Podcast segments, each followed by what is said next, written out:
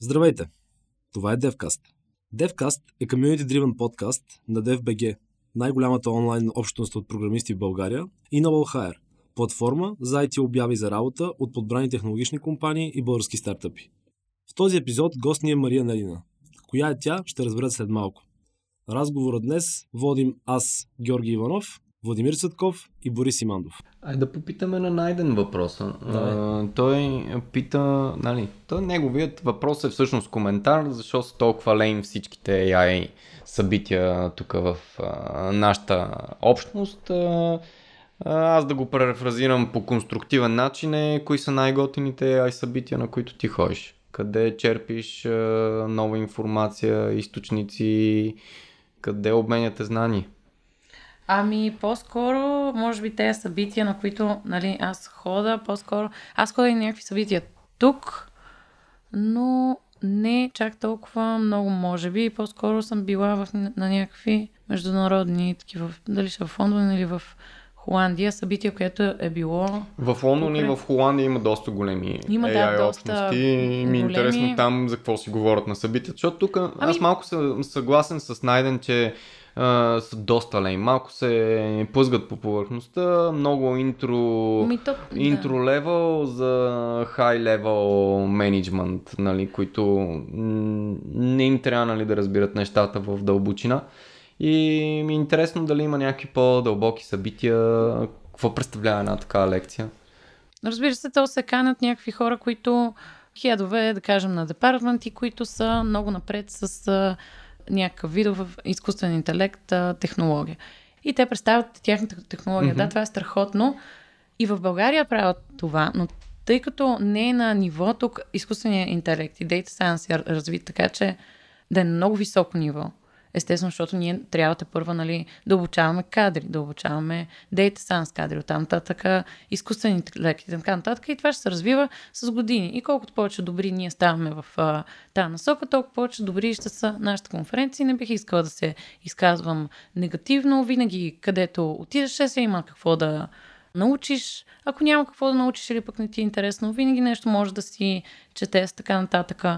Аз много подкрепям въобще, че има много такива а, инициативи, лем, не лем, дали са тези на Microsoft, много по-добре а, да има такива инициативи, да се въобще поддържа тази екосистема, да се поддържа някакъв живот в нея, в това, че има хора, които не се интересуват толкова от това и започват да се интересуват повече от това.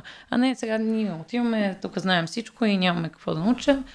Сега да, каквото, че- каквото а, такова, но, но по-добре да ги има, отколкото Мис- ги няма и да казваме колко са зле. Някакси. че е малко оверхайпната цялата история с AI. Всичките му AI стартъпи. Ами по-скоро думата AI мисля, че е доста оверхайпната, тъй като AI Всъщност точно... става дума за една линейна регресия, Да, точно може да- която да бъде- най-често се ползва или някакви... Кое е не- нещо, ами, което най-често се ползва? сложни... Еми, а, повтар... Са, зависи в коя индустрия, но една повтаряща се регресия, всяка повтаряща се регресия може да ти бъде изкуствен интелект, защото тя се учи от предишните си ходове. Съответно, нали, това нещо може да е това е много, много просто да се направи. Мгм. Самото, дори не на програмен език, mm-hmm. неща като SPSS, става така нататък, някаква регресия, пускаш я просто да рънва много пъти и да от този резултат, като напишем тези тези variably, ако тези не се повтарят достатъчно, минаваме на следващите. Много компании всъщност също го използват това по някакъв начин, дали ще е за да си дигат на тях а, реномето, стокс, така нататък, дали ще е стартъп, и сега както нали, блокчейн беше супер а, нашумяла дума, в това имаме изкуствен интелект, това, това, то може да нямаш нищо общо с изкуствен интелект, нещо за нещо, което тотално няма значение да направиш някаква регресия и вече имаш нали, изкуствен интелект. Малко това мисля, че е хайпнато. От друга страна, със сигурност има много-много просто подобрения, които заради изкуствения интелект са направени, особено нали, сега тук за работи монотонни и така нататък, но за неща, които са от гледна точка на здравеопазване, за лекарства, както примерно там с ебола вируса, някакъв изкуствен интелект беше открил точно а, две лекарства, които да могат по някакъв начин да му противодействат. И има някакви такива открития, които са били много добри. Правят се много експерименти в момента с образования също Мгм. в Китай, примерно, които са доста противоречиви. Напредничави, съм- прогресивни. А, про, ами, прогресивни. Социалната им мрежа е доста прогресивна. противоречиви, защото те вече нали, имат такива училища, кои, които в класовете всички ученици имат такива хи, Диа, диадема, Диадемки. дето чете мозъчните вълни. А, да, и точно, и тя ти чете а, мозъчните вълни а, в реално време и предава на учителя ти, който е класната, тези мозъчни вълни ти точно кога си концентриран и за, за всичко се записва. Няма там non-disclosure, GDPR, бла бла бла, никакви такива неща и всичко се записва. И се наказват и се намаля оценката, когато ти, а, и то не е как си решил задачите, нали, това си отделно, или колко внимаваш си гледаш в листа, ами колко а, с- самата тази диадема отчита ти колко си концентриран. Ти можеш да си гледаш в листа и примерно след това родителите Да им се шляе. карат за това, че те не са били достатъчно да, Леле. концентрирани някакви такива и то примерно е те са вложили примерно 4 милиарда в тази Да, а, мисля, че и, беше това, и това система. звучи, звучи страшно, обаче е много по-страшно, когато всички си сложиме по е, е, една така диадема или като чипа на Neuralink и, и това нещо влезе в един маркетинг аналитикс, тогава гледай какво става. Тогава Да, си купуваш, ще- ще... вървиш, че си купуваш, не знаеш си купуваш, но си купуваш постоянно. Ами това с Neuralink някакси, да, ще е интересно. Още не са стигнали до нещо, което нали се... Не, ама Нещо то е е неизбежно. масово. Масово. Смисъл, това е... И така нататък, И май но- в миналия подкаст говорихме, че то трябва да стане. Няма начин да не Ами стане. то това му е точно на Елон Мъск една от... това писане на клавиатура идиотска и четене Да, да, да, да. То, това е най- текст. най-бавно еволюиралия Отвратително. девайс. нали? Нищо не се е случило. Просто Да, всичко да. е... Ние сме там, къде сме почнали. Въпросът е, 50 години. въпросът е не е да просто да им как интерактуваш с компютъра, ами като започнеш да, да, да се възползваш от всичките, от физиологията на човека, за да му продаваш. Това не е проблема, защото и в момента се случва, нали, нещата са зарибителни. Фейсбук е зарибителен. В него слу- има... Той Twitter за Ем, да. Същата работа. Да, да. Отделянето на... Възползват се от допаминовия Но по-добре цикъл Twitter. и... Да. Отколкото Фейсбук. По-добре. Защото поне четеш нещо. А, смисъл, Добре, да а вие в Twitter а, процесвате за сентимент само меседжите в Twitter, не мога да говориш. Не, е ясно, значи всичко, не само. Ама можеш спокойно да кажеш, че не можеш да говориш. Да. Ами... А по-кратките процесва. съобщения по-добри ли са от по-дългите? Ами, според само мен да попитаме за всички, които купат в тая област. По-кратките за това специално, да, са по-дълги, защото по-лесно се анализира контекста от mm-hmm. нещо по-кратко. Но за сега тези неща, които имаме като behavioral sentiment, по-скоро са създадени, а, а, които а са... това ли е пъклената идея за отвояването на дължината на месечите, за да може да има повече сантимент в тях? Не, но чисто Аз се шегувам, те да, казват, да. че заради китайския, нали? Защото Ами съм- чисто философски аз мятам, че една мисъл, за да е умна мисъл, тя няма такива... Е, затова и много не уважавам някакви социални мрежи, не знам, Фейсбук, това, това, Инстаграм, някакви неща. Една мисъл е умна най-често, като е дълга. То не е, нали, ние не живеем в някакъв бинарен свят. Това е лошо сега, тук, това бяло, това черно. Мгм. Тук аз съм на това мнение с тези три думи. Ами нещата са много по-широко спектърни и много по-различни слоеве. Имаш, които в сто и нещо знака, много често е трудно да преведеш. масово си слагат едно от 5, 2 от 5, 3 от 5 в Twitter и реално си казват доста по-дълги думи. Сега в момента реално Twitter са улеснили UX по този начин. А, да, но и като цяло за behavioral sentiment, което ме попита, нали, до сега тези, които, защото и в крипто беше доста популярен, нали, това, тъй като Мгм. той се градеше главно на сен- сентимент този пазар, особено дълго време. Много популярна те- тези концепции, но просто до сега, заради това, че разчита твърде много на точно на изкуствен интелект тези алгоритми са и много неточни. Когато боравиш с финанси, това е, и с е, някакви милиони, нали, ти не можеш да си позволиш да имаш 20%, 30% вероятност това да не е така. И много лесно някакви алгоритми, примерно, може да ги сравниш, примерно, минаваш през Amazon ревюта, те ценят ти, нали, примерно от 1 до 5 звезди, отдолу имаш някакви параграфи, когато алгоритъмът ти покаже, че това е behavior sentiment алгоритъм, уж който е добър, ти покаже, че това е примерно 2 звезди, то е 4 и това е репетативно се случва, нали, ти е изключително неточен, колкото и а, да може да ти слага някакви думи в позитивна или негативна насока, когато не може да се хване по контекста, просто става съвсем различна игра. Сменя малко темата.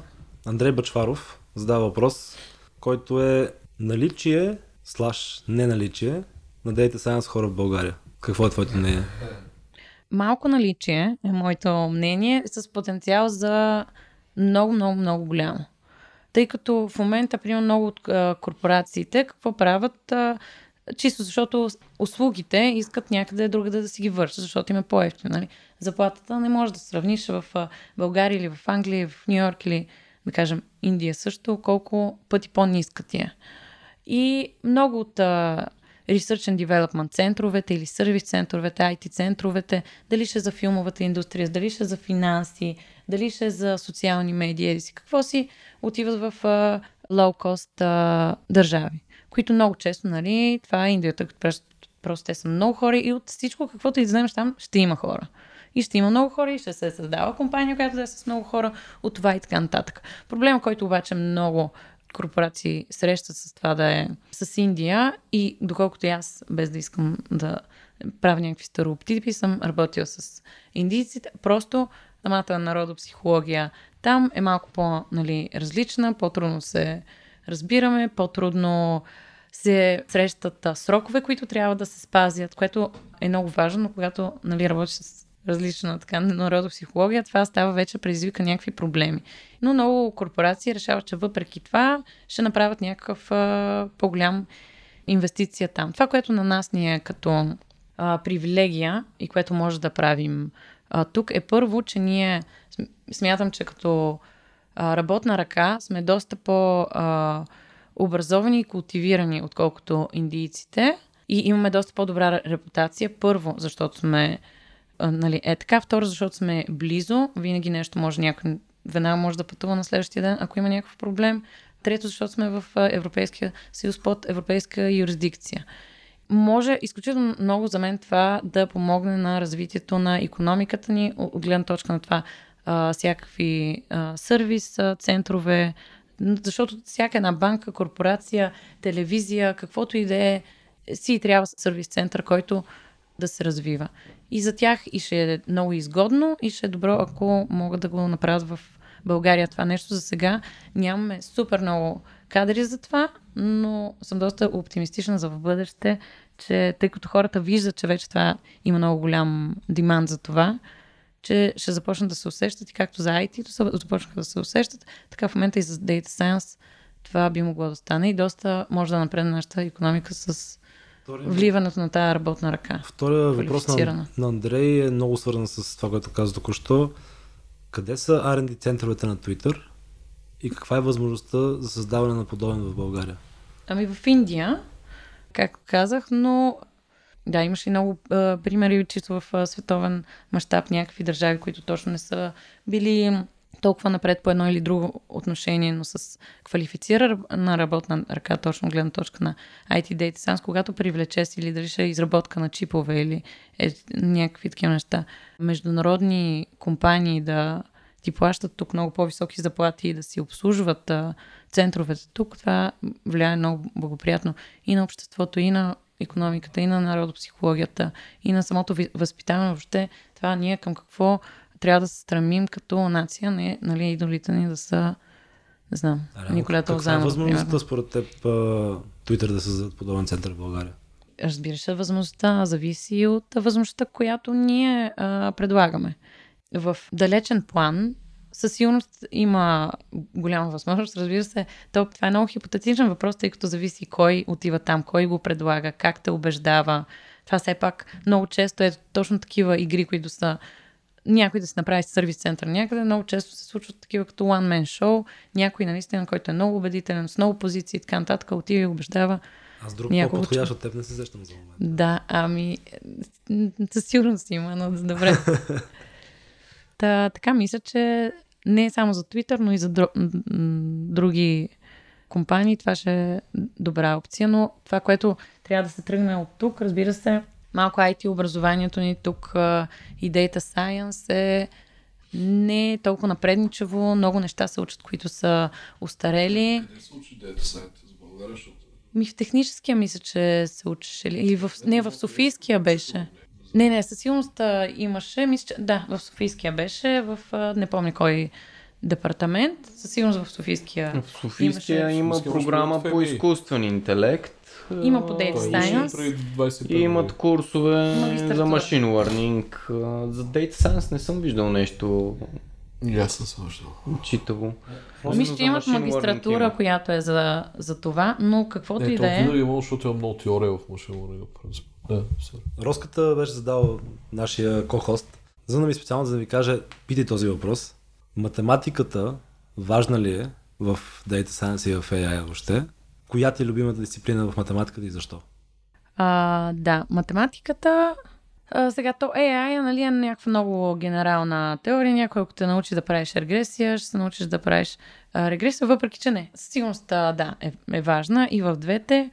Защо?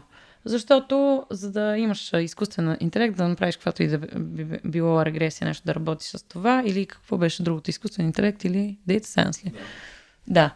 Се работи с бази данни и се работи с променливи. Това, което ти трябва да съобразяваш, е една променлива, а, колко може да пов- повлияе на друга. И колко други променливи, които ти не виждаш в а, твоя спектрум, не знам, от датата, която имаш, могат да се отразят на данните, които си извадил, дали ще е като промучване, като така нататък.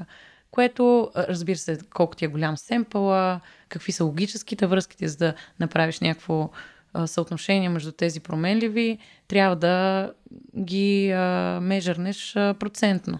Ти трябва горе-долу това нещо да си, си го представил, да можеш да работиш с този тип а, логика. Така че математиката, да, според мен в тези две неща е доста важна и като цяло смятам, че е много важна, защото възпитава едно аналитично и логическо мислене. Защото ти, ето аз приемам в гимназията, като съм имала 5 години нали, в СМГ, всеки ден математика по 2 часа, всеки ден свикваш. Това следователно от другото. Имаш причинно-следствена връзка, което на много хора им се губи причинно-следствена връзка в някакви проблеми. Защо така? Защо за това? Така почувствах или така смятам. Ама то не е така. Трябва от едното да следва го другото. Дали ще е в социални отношения, дали ще е в а, бизнес решения, дали ще е в а, Data Science или е малко е, е обвързано за мен много и с стратегическо и просто логично аналитично мислене. А коя ти е любимата дисциплина в Ох, а, много е трудно. Те са много а, различни и са забавни, интересни по различен начин. Със сигурност топологията е много интересна, но най- много малко също и аз съм я.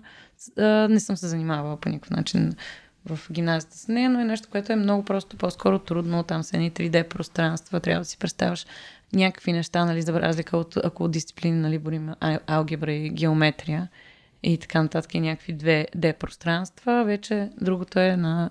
Да, да кажем това.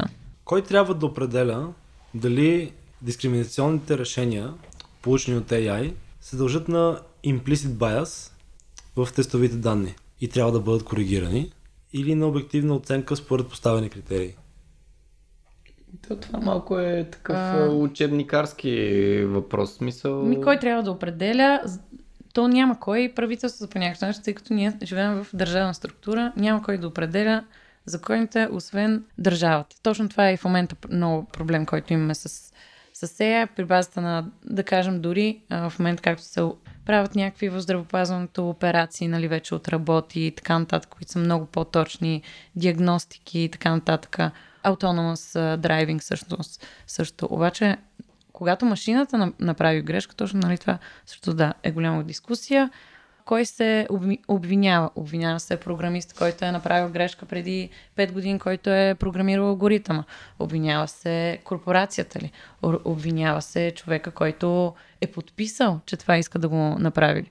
Това са още клаузи, които не сме доизмислили как да ги измислим нали, в международно, в щатите в законодателството, камо ли а, тук. Но това, което нали, трябва да се направи, Ами, държавата трябва да определя, колкото и нали, държавата да има супер много косури, като структура или така нататък, защото почна ли една корпорация да определя, тя ще си определя спрямо това какво е изгодно за нея и какво е най-вече изгодно за печалбата, която ще направи.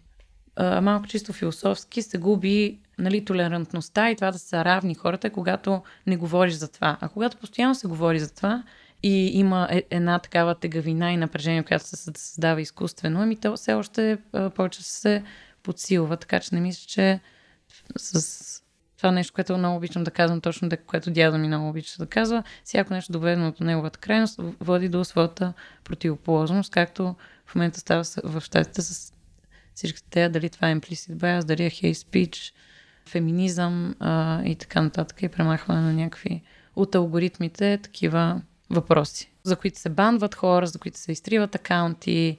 Миналата година на на Google Cloud Next имаше една страхотна лекция на топ инженери в Twitter за това как се оправят с данните си.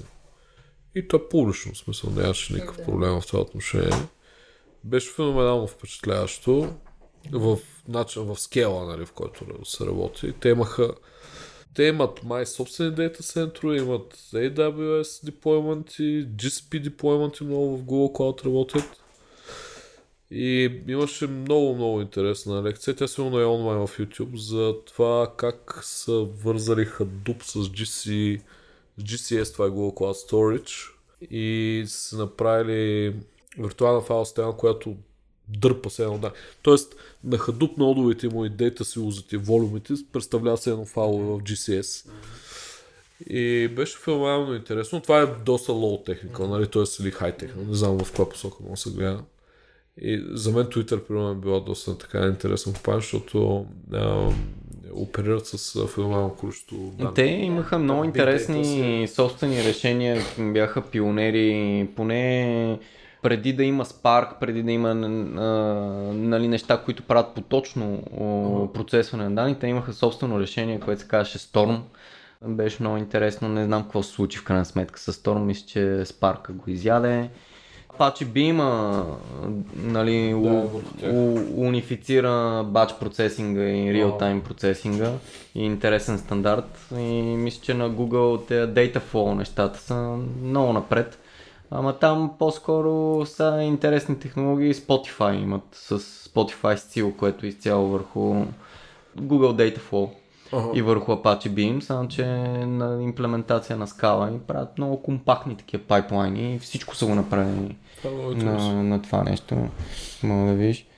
Браво, браво. За, за Twitter а, не си спомням. Ето да. вие идеално се справяте с Да, примери. на, на времето бях чел за Twitter, примерно, че... С технологичния културизъм. С културизъм и стек, да, whatever. За тях бях чел, че правят, а, много ми беше интересно, а, много, много интересно стана статията за това как правят дипломати. Те, примерно, преди, ама доста време, може би 7-8 години, представи си хиляда сървъра, на mm-hmm. който трябва да деплойнеш нов код, който mm-hmm. няма още Kubernetes. Няма. Нали, имало альтернативни технологии, но нямало е такива. Нали. И деплойваха с uh, internal torrent-based distribution, защото възможно е ефективно. Нали. Представи си 100 мегабайта как да хвърлиш на 1000 машини. Нали, всъщност то, това е сериозен проблем. Да. Нали, за решение. Ти не можеш да дефолтният behavior, който е client сервер, спира да работи. Mm-hmm. Хиляда пъти по-бавно, защото имаш хиляда машини ограничен си от бедуина на интерфейса на едната машина, ако имаш един сървър. Да, има редънес и така нататък, обаче брутално елегантно решение, направо така мет ти капи от устата, като се замислиш с internal биторен тракинг или нали, на принципа на биторент алгоритъм за дистрибутиране на данни. Това ускорило целият процес примерно 800 пъти. Да. да вместо да деплойват 4 часа днес, деплойват за минута и половина. Примерно, нали, измислям се тези часа. Винаги много се впечатлявам от тези компании, които нали, сервиса им изглежда брутално просто, но всъщност за, за тях това, има доста... Е нормално сложен. Ти да, заради скалабилитито. Да. Значи да направиш Twitter, аз би го дал за задача за кандидат да. за програмиране, даже за mid Да. Но да направиш Twitter, който оперира в скел, ти трябва 10 000 инженера. Да. Нали, не знам си какви е, хардуери и какво ли не за инфраструктура, нали? Ами, не знам, възможно е, възможно е. Аз много харесвам а, Крей, а, нали, създателят на компютрите да. Крей. И в едно интервю го пита, добре, ти какви инструменти ползваш, а, когато дизайнваш, нали, суперкомпютъра? И той каза, аз обичам милиметрова хартия, като об- обичам да обръщам наопаки, за да не са ми много доминантни сините линии. Да. И моли в едикъв си номер. Да. Нали, и, и да му кажат, дали, знаеш ли, че Apple нали, са взели, закупили са последния крей, за да им помогне за дизайна на следващия Macintosh и той каза, а, колко интересно. Аз пък си купих Mac, Macintosh, за да ми помогне за дизайн на следващия край. нали, мисълта е така, че е, са систем дизайна винаги е сложен. Нали? Една операционна Да. система, в нея примерно също има акумулиран а, усилието, да. брутален knowledge на десетко хиляди инженери, но има и едно, две, три имена, които всъщност са направили големия contribution. Да, да. Тук е един по-такъв начинаещ въпрос за начинаещите data scientists. Кой език да подхванат? Python или R? Защото и двете са нали, доминиращите екосистеми за data science и за machine learning. Коя от двете е по-подходяща за начинаещи? За програмисти, може би? За начинаещи не мога да преценя кое е по-добре Ти за кое начинаещи. почнал?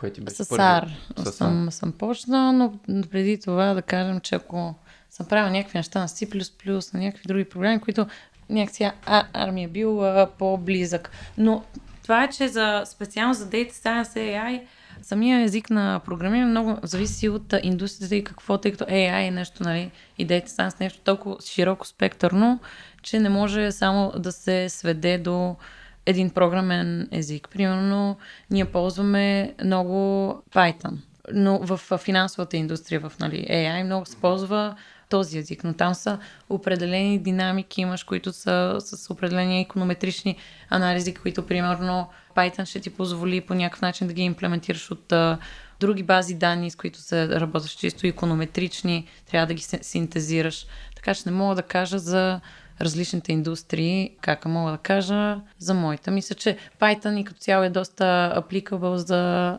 за много други индустрии, които нали, не е свързано нещо с ин, изкуствен интелект, така че този това съм забелязал, че може би е по-така популярно да, се, да тръгват хората да се занимават с него. Аз си спомням, когато ние имахме AI компания, ги бяхме разделили, не бяха нали, просто една хомогенна маса data scientists или нали, просто специалисти, ами някакси бяхме ги обособили в различни роли. А, моята роля беше така по-лаваджийска, аз не съм писал никога AI, но се плъзгах нали, по повърхността на Data Science и на всички алгоритми. Осъществявах връзка, връзка с а, клиента и успях да разбера от бизнес модела му кои проблеми се подават на решения, за които могат да се решат с, с Data Science или с, с AI, за да им се подобрат параметрите. Да. Имахме в екипа хора, които бяха, ние ги наричахме Data Scientist тях, тези, които имаха по-академичен бекграунд, които разбираха всички модели, които са налични в момента, т.е. имаха нали, по-голямо знание, даден проблем, с кои модели да бъде атакуван. И имахме хора, които си бяха по-така инженери, т.е. на тях им даваш данни, Да. те ги чистят, процесват ги и накрая нали, продукционизират а, решението. И имахме и хора, които бяха по-ориентирани към това да хванат едни данни, да видят какви изводи ще излезнат като се рънат алгоритмите и как да ги облекат в история за крайните потребители или как да ги направят полезни за крайните потребители. Кой е О, любимият ти на? Мигел Блумбито, който е а, сега, който се кандидатира. Той е един мок всъщност на Майкъл Блумбърг, който сега се кандидатира за президент края на ноември месец. Той беше кмет на Нью Йорк а, 12 години. Три пъти, нали, те заради него смениха legislation те може само по два пъти, нали, да са кметове смениха legislation, той да може да е три пъти. И той от време на време прави а, такива апели към испаноговорящото население, които са и се опитва да говори на испански, който той тотално не умее. И аз, примерно, когато е имал някакъв орган или някакво бедствие или нещо се е случило с някаква част от испаноговорящото население и той има такива едни апели от време на време публични, които са за да може да свърши с а, испаноговорящата публика, която представлява голяма част от а, електората му. И просто е много смешен. Като, като говори, ще говори много често на полу-английски, полу-испански и е някакъв акаунт, който просто се а, шегуват с а, него. Ма ние всичко, което питах за Twitter, ти нищо не казваш. Ами аз, да, много Кажи интересно. нещо пикантно, интересно, Да, готино. много Това е интересно. По-трудно е да разбереме може- за Twitter, отколкото за Северна Корея. Имам чувство. Да, много е... А, корпорацията си Тя корпорация. изобщо, т- т- смисъл, Twitter съществува ли като фирма? Като фирма не, не е регистрирана още. Обсъжда се регистрацията. От професионална гледна точка за теб, кое е най-вълнуващо, което да очакваме през 2020 година? Ами тъй като не възнамерявам, аз много си обичам България и съм се върнала, защото а, много бих искала всъщност да правя някакви неща, които извън, на, нали, на мен ми е много хубаво наистина в Twitter, но по някакъв начин да допринасям и за страната си, в която живея. И бих искала по-скоро да помогна нещо, което е тук с създаването, с развиването на екосистема, която е полезна за децата с образование, с, нали, е, ето в този спектър аспект. би ми било най... бих се е чувствала най-полезно да, да работя. Това може в... би е по-добре от някой поредението на, на Twitter. защото Да, повече. да, да не говорим лоши думи за Twitter. Не, не, не съм казал. Да. Но да, това е в а, далечното бъдеще. Бих се чувствал най-ползотворно, ако правя нещо наистина, което да виждам да допринася тук, тъй като мисля, че има много потенциал в а, бъдеще, как да се а, развия, мисля, че има много неутилизирани ниши, а, няма достатъчно много хора, които достатъчно много да имат желанието и уменията да ги изпълнят. И смятам, че с а, една група, не знам, от млади хора и не Ти само от млади, които да... в Холандия, нали? Да. И си доволна от образованието. Да, много съм, много съм доволна. Дали го препоръчала на... Да. Много съм доволна и от средата. Аз холандците много ги харесвам и като менталитет. Са много така отворени, с чувство за хумор, така готови да ти помогнат. Разбира се, много по-далеч от нас гледна точка, са. О, щатите беше там съвсем различно кан- кандидатстване, там съвсем различни изпити. Да. При нас не беше а, популярно в СМГ да се кандидатства за щатите. По-скоро американския колеж беше малко по-популярно да се да, кандидатства за щатите, но като цяло в щатите много малко хора отиват за образование. Там отделно караш отделни изпити, САД, които са голяма нали, подготовка. Нито много съм Ясно, имала информация за тях. Брат ми също е учил в Холандия, някакси това беше. Да, Имаше хубави те впечатления. Аз не съм ходила в негови нали, град или университет, но имаше хубави впечатления от там. Избрах си университет, който пък да е най-добър за моята специалност. И съм, да, много съм доволна, би го препоръчала. Първият въпрос на Жанет, според мен заради NDA причини не може да го зададем. Е, не, не, за това го А, но втория, според мен по-може. Какви са най-честите въпроси, които те питат компаниите, с които работиш?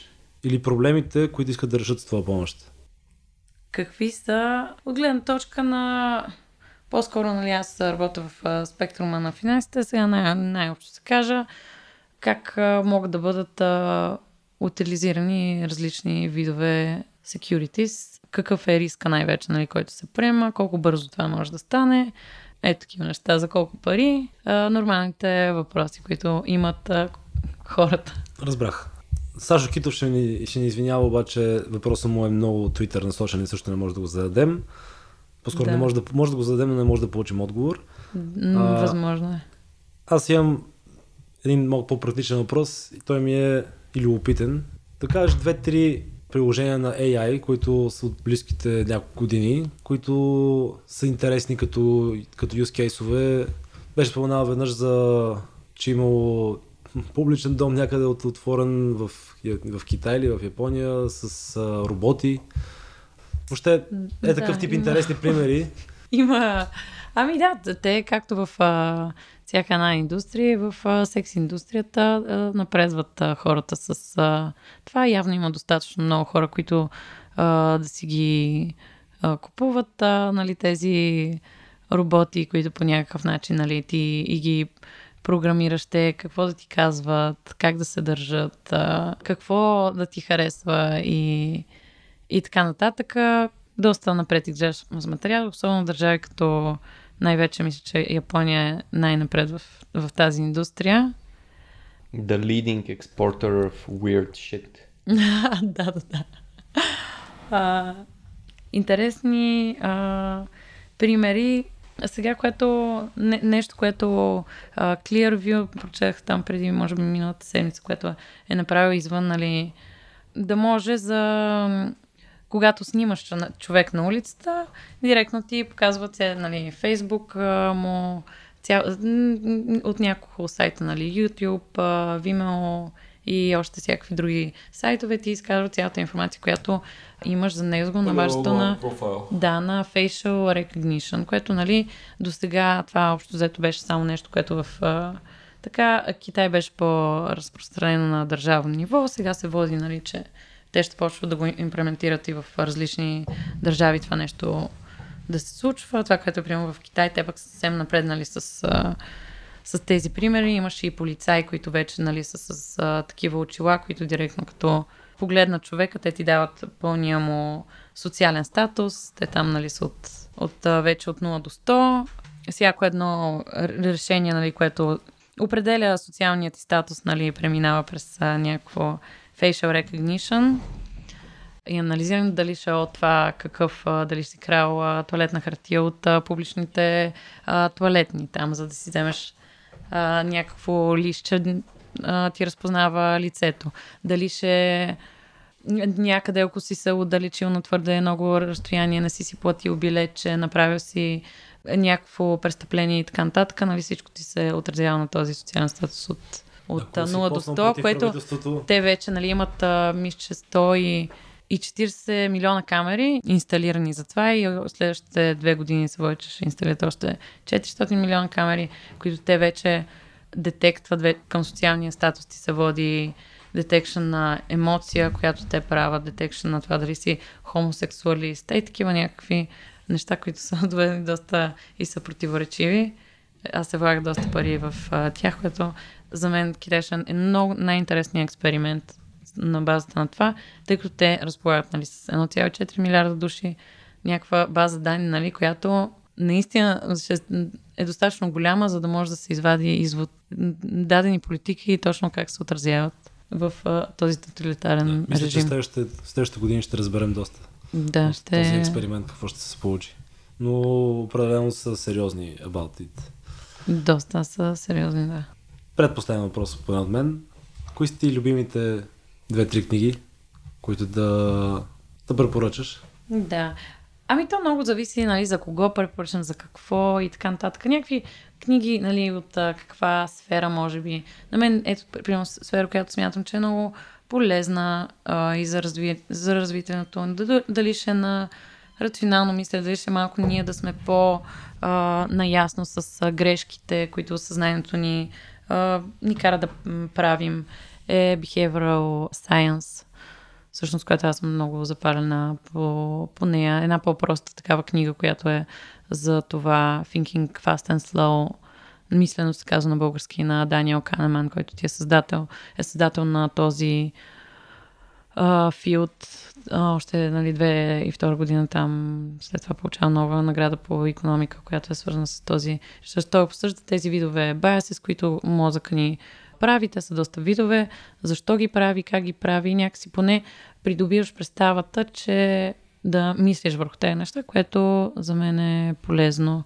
може би се съсредоточавам върху книги, които не на масово биха им били интересни на хората възвишение, примерно, нещо по така литература на Милен Русков. Много ми е харесал с езика, който използва с някакви времена, в които ни връща по-скоро.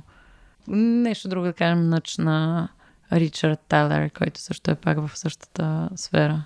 Супер. И така, това да кажа само, топ. че в линка на, на стадията, която е в Dev, DevCast.bg, там ще сложим линкове към всички препаратки, които споменахме от любимия Twitter акаунт през... До twitter.com, през, самия сайт. До twitter.com със сигурност трябва да го сложим на първо място. да, да. А, през, кни, през книгите до линка за с okay. толка между Джак Ма и Елън Мъск.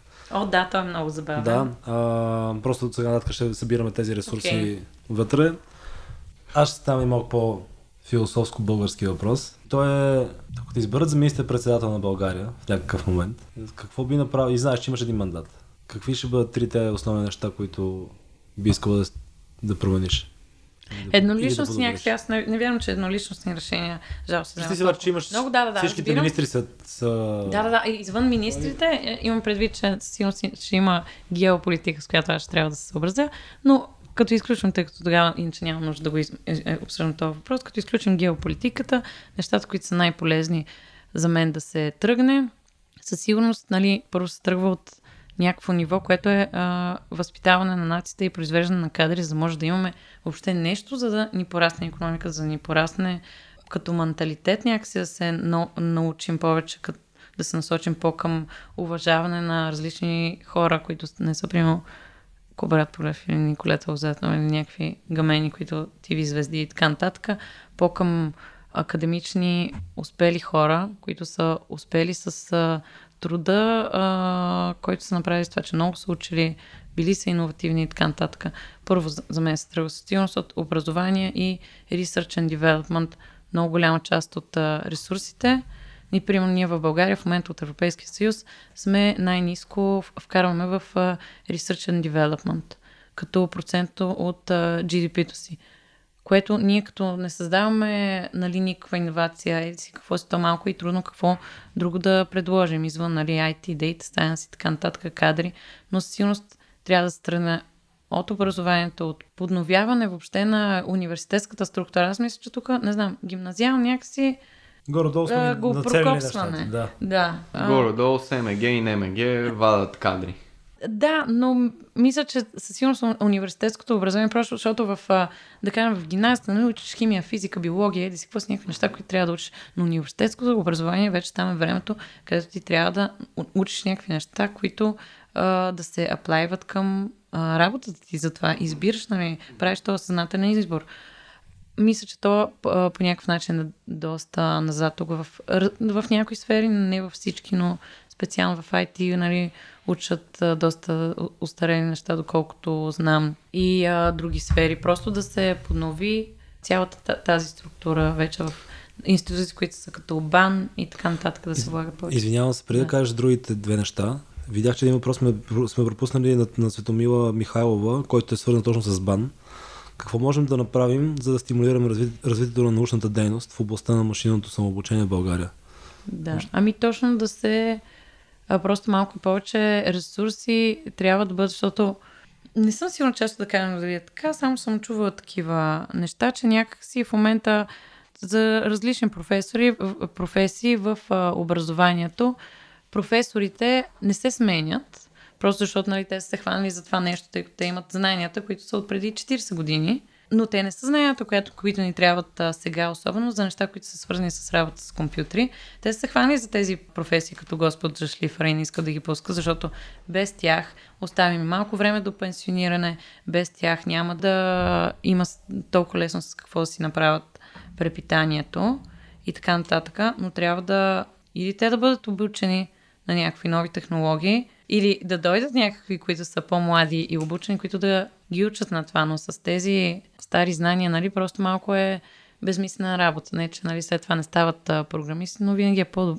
по-добре все пак образователната система, чисто от гледна точка и на респект, който имаш към академията като общност. Да е нещо, което е хубаво, добре установено и буди респект. А не да е, ох, тия тук, учители, тия професори, тия, еди си, какво си ти малко и като нация, като менталитет, мисля, че по този начин си губиш а, желанието да се занимаваш с а, такива неща, когато липсва респект там, когато, примерно, учителските заплати са много ниски. Има го този байс, колкото и грозно да е и тъпо да е с по-малкото уважение. А това трябва да са хора, които да са издигнати на пиедестал, защото те ти дават знания и са хора, които са по един или друг начин са били трудолюбиви, следвали са някакъв а, правилен път, учили са и така нататък, защото с труд а, може не винаги да се случи, но с труд и с постоянство, с навик всичко се постига и то, ако не всичко, максимално много на твоя потенциал. И трябва да бъде възпитано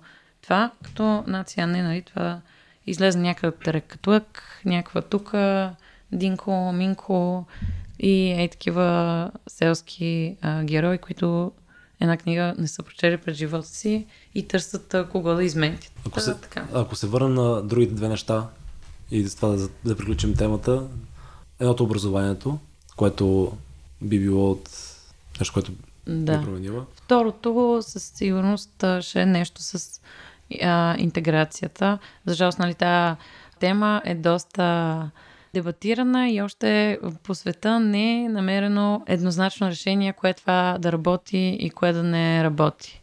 В различните общности работят и не работят различни неща, но винаги това е, че е много плавно и не е от днес за утре, от този мандат за другия всичко е променено. Всичко свързано с интеграцията е бавно, то изисква... А, интеграция на а, ромите в а, България, те да бъдат по-интензивно включени в а, образованието, в работната ръка, да имат повече респект, нали, съответно към това, да знаят български и така. Това става в общи линии бавно, но, но славно, малко, нали. То няма как да отидеш и кажеш сега тук аз съм този и това е моето мнение. Малко трябва да стане през тях самата промяна. Има някакви политики, които съм виждала и според мен биха били успешни на така да се започне с тях. Дали ще да се дават стипендии на, на хора от ромско население, които ако учат, примерно, на еди си колко си ка броя хора, им даваш стипендии да учат в чужбина някъде. Обаче тази стипендия е тя не трябва да се връща, само ако те се върнат обратно, в гет, дали ще е в гетто в а, града, в който са отраснали и така нататък, и работят там. Иначе цялата стипендия трябва само да си изработиш и да си я върнеш. Тоест са такива conditional а, стипендии, за да може въобще в тях да бъде възпитано това, че защото то малко, каквото е обществото, такъв си и ти, нали? Те откъде да го вземат пример? Ох, сега дай, тук ще уча, ще стана, ще отида в Харвард, ще бъда еди си какъв си. Но откъде да го вземат този пример, като никъде те въобще не са го виждали. То дори по телевизията ние достатъчно не промотираме такива кадри, ами промотираме някакви селски извинявам се за думата с а, обиден такъв менталитет. Персонажи. персонажи. И някакси те трябва да бъдат а, видени тези а, примери from within. Тоест, когато се върнат, когато видят, че този човек, примерно там, а, е успешен, нали, това веднага става популярно. Дали ще той да си направи някаква компания, дали ще е на някаква висока позиция, че е заможен и така нататък. И вече имаш някакъв пример и някакъв идеал към а, когото да се стараеш. Да, защото а, в момента се стараеш към а, футболист, манекенка или шефа ами на не, нали, да, да, не а, всички, но, да, но го има твърде масово. много а, това, което мисля, че дали ще е както, примерно, в а, не знам, Филиповци или еди си, си някакси малко смятам, че българската култура много малко залагаме на туризма и много малко я промотираме. Имаме много интересни неща, чисто и исторически, и като народни обичаи, които да, могат, да можем да промотираме на туристите, по начин, по който на тях да им хареса и да стане желана дестинация не само за това да идват някакви бедни германци и холандци да се напият тук и въобще в, в Слънчев бряг и да карат ски на Банско, защото е ефтино и абсолютно нищо да не знаят за България, ми да го култивираме това като нещо, което е интересно. Дали ще е нестинарските танци, дали ще е с да отидеш в едно такова, примерно, по-гето, като Филиповци или така нататък, и там да има някакви хора, нали, сергии, които по този начин да си изкарват а, хляба, като предлагат а, някакви неща, които са от техните обичаи, примерно, които са дали ще е гледане на ръка, дали ще е някакви всякакви интересни привички, а, обичаи, м- предмети, които те а, могат да предложат като интересни. Така хем те ще си изкарват а, по някакъв начин прехраната.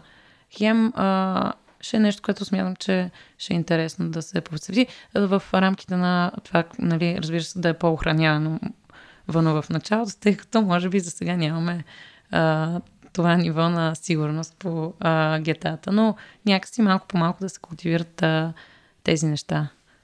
Третото нещо, прокуратурата може би така да се...